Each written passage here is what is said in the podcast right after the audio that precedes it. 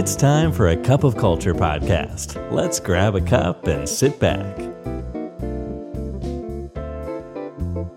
สวัสดีค่ะได้เวลาจิบกาแฟคุยกันเรื่องวัฒนธรรมองค์กรกับ A Cup of Culture กันอีกครั้งนะคะ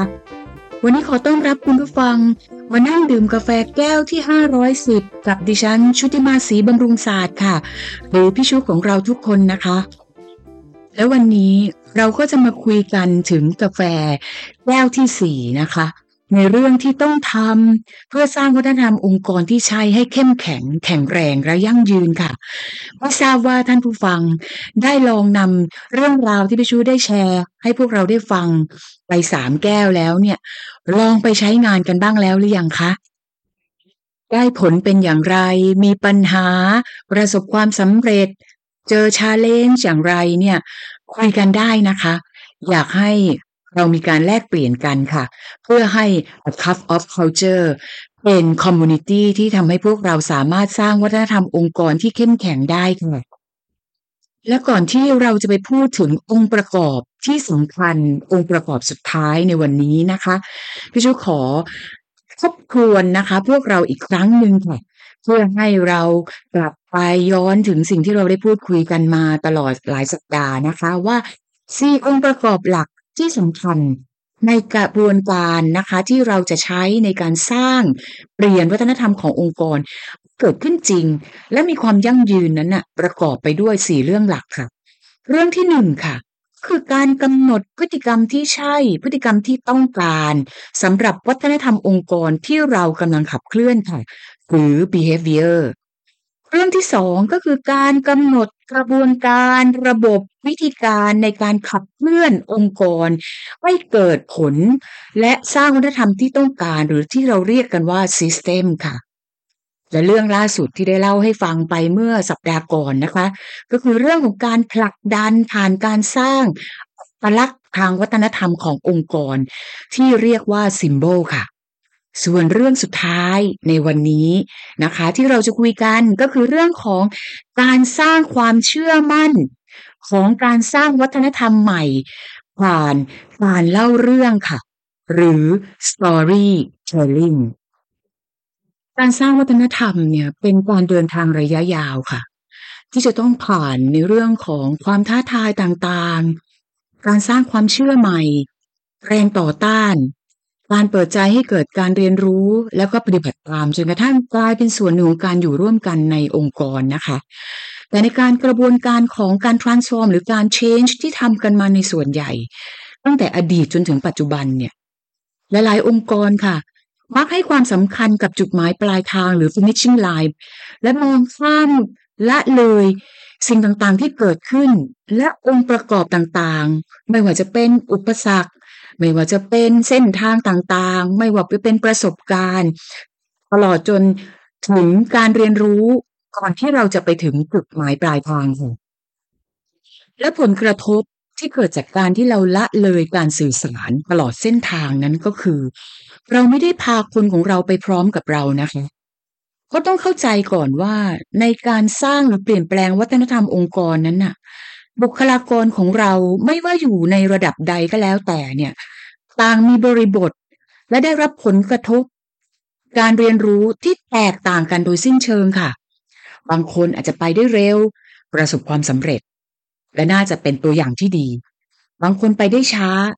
พบอุปสรรคค่ะและอาจจะต้องการความช่วยเหลือหรือบางคนอาจจะยังไม่ได้ไปไหนเลยหรือแม้แต่ไม่อยากจะไปด้วยซ้ำขณะเดียวกันนะคะบุคลากรของเราเองก็อาจจะไม่รู้ด้วยซ้ำว่าการเปลี่ยนแปลงที่เกิดขึ้นนอกวงโคจรรอบตัวเขาเนี่ยมีอะไรบ้างแล้วตัวเขาเองเนี่ยอยู่ตรงไหนของความคืบหน้าต่างๆเหล่านั้น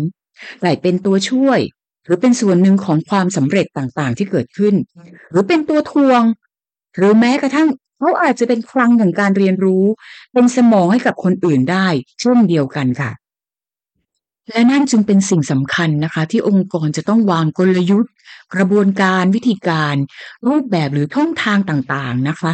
ที่จะช่วยให้เราสามารถนำเรื่องราวที่เกิดขึ้นตลอดเส้นทางของการพัฒนาวัฒนธรรมองค์กรเนี่ยมาสื่อสารให้กับบุคลากรของเราได้ฟังและได้เท่าทันกับสถานการณ์ที่เกิดขึ้นค่ะ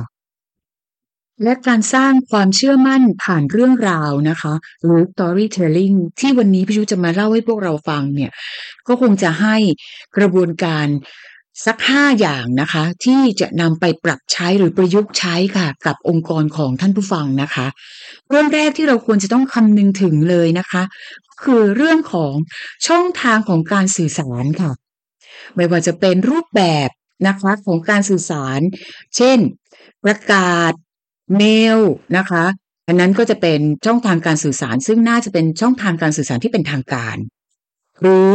ช่องทางของการสื่อสารโดยเราที่เรามีปฏิสัมพันธ์กับพนักงานเช่นในการพูดหรือประชุมทาวน์ฮอลล์การประชุมต่างๆผ่านระบบกระบวนการของเครื่องไม้เครื่องมือที่เรามีไม่ว่าจะเป็น MS Teams ไม่ว่าจะเป็น LINE ไม่ว่าจะเป็น Facebook หรือว่าไม่ว่าจะเป็นช่องทางไหนก็แล้วแต่ที่เป็น Communication Tools ของเราค่ะเรื่องที่2ก็คือรูปแบบของการสื่อสารค่ะว่าเราอยากจะสร้างเรื่องราวของเราเป็นแบบการสื่อสารแบบทางเดียวหรือเปล่าเพื่อกำหนดทิศทางเรื่องราวต่างๆเหล่านั้นเนี่ยผ่านไปถึงบุคลากรของเราค่ะจะเป็นการสื่อสารแบบทางเดียวเพื่อให้ direction จะเป็นการสื่อสารแบบแลกเปลี่ยนเพื่อสร้างความมีส่วนร่วมการต่อยอดองค์ความคิดหรือการได้แนวความคิดใหม่ๆกลับมาหรือเป็นการสื่อสารแบบไม่เป็นทางการผ่านวงสนทนาก็เป็นไปได้ค่ะเรื่องที่3ที่จะต้องพิจารณากันนะคะก็คือการกำหนดเรื่องราวและแหล่งที่มาของเรื่องราวค่ะมีแนวคิดง่ายๆให้พวกเรานำไปใช้นะคะอย่างเช่นเรื่องของการทำ outside in story อันนี้จะเป็นการที่เราทำให้คนของเราได้เรียนรู้ว่าการสร้างวัฒนธรรมองค์กรเนี่ยที่คนอื่นเขาทำกันเนี่ยเป็นอย่างไรเพื่อจะได้เรียนรู้และนำมาประยุกต์ใช้ให้เกิดประโยชน์กับเรื่องของเราเองเรื่องที่2เป็นเรื่องของ Inside Out ค่ะวันนี้ก็จะเป็นเรื่องของการที่เอาเรื่องราวหรือพัฒนาการต่างๆที่เกิดขึ้นในองค์กรของเราในการสร้างวัฒนธรรมองค์กรนะคะอาจจะเป็นเรื่องของการ practice sharing experience sharing หรือแม้กระทั่งเรื่องของ leadership storyline ก็ได้นอกเหนือจากนั้นก็อาจจะเป็นเรื่องของ information sharing policy sharing ค่ะเราจะต้องมีการกำหนดเรื่องราวหรือแหล่งที่มาของข้อมูลต่างๆหรือเรื่องราวต่างๆให้ชัดเจนเรื่องที่4คือกำหนดลำดับค่ะเวลาความถี่หรือ rhythm of storytelling ว่าควรจะเป็นรายสัปดาห์รายเดือนทำผ่านมีตติ้งหรือว่ามีฟอรัมต่างๆที่จัดขึ้นมาเพื่อให้มีการพูดคุยก็เป็นไปได้นะคะส่วนเรื่องสุดท้ายค่ะจำเป็นอย่างยิ่งเลยคือกำหนดเป้าหมายนะคะและวัดความสำเร็จของการทำ storytelling ค่ะว่าวัดว่าพนักงานมีความเข้าใจวัดว่าพนักงานมีส่วนร่วมนั้นๆไหมวัดว่ามันมีการเปลี่ยนแปลงของเส้นทางการเปลี่ยนวัฒนธรรมต่างๆเหล่านั้นหรือเปล่าค่ะและนี่คือ5กระบวนการของการทำ storytelling journey เพื่อที่จะทำให้การสื่อสารเรื่องราวของการทำวัฒนธรรมองค์กรของเรา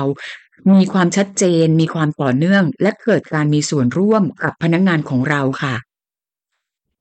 ในส่วนของบทบาทของบุคลากรในองค์กรก็มีความสำคัญเช่นเดียวกันค่ะเราก็มองกันตั้งแต่ top of the pyramid เลยนะคะ CEO หรือผู้นำระดับสูงของเราหน้าที่ก็คือ set tone from the top ค่ะให้สัญญาณที่ชัดเจนว่าองค์กรกำลังต้องการจะไปทางไหนกำหนดทิศทางนโยบายที่ชัดเจนค่ะและสำคัญที่สุดเลยก็คือเป็นโรโมเดลของการเปลี่ยนแปลงวัฒนธรรมองค์กรค่ะ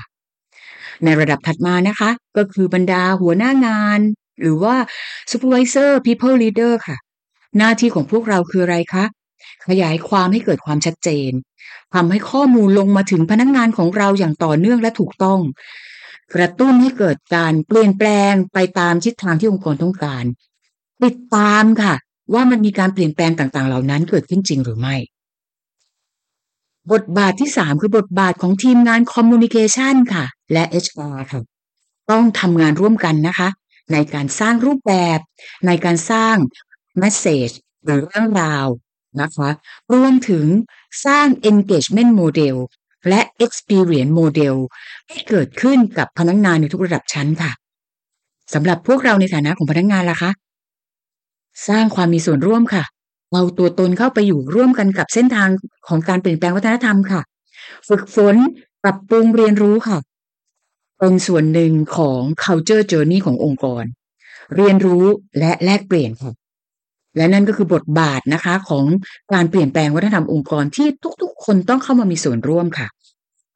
เรื่องสุดท้ายที่พี่อยากจะฝากสำหรับการสร้างนะคะความเชื่อผ่านเรื่องราวนะคะก็คือเรื่องของกำหนดตัวชี้วัดความก้าวหน้าค่ะ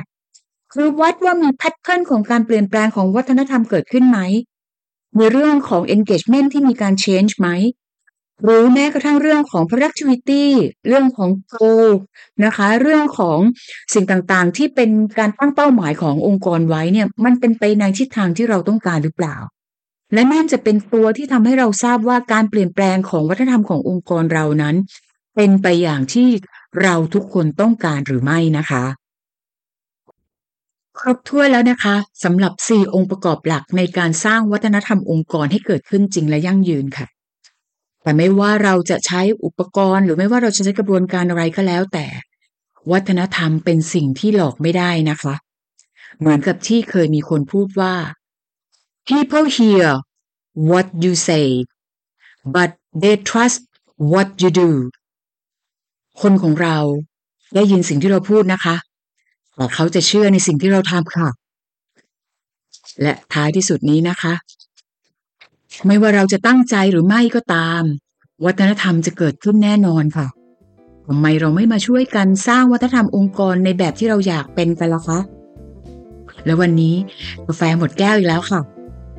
กลับมาติดตาม A Cup of Culture กับพี่ชูได้ใหม่นะคะในครั้งต่อไปค่ะ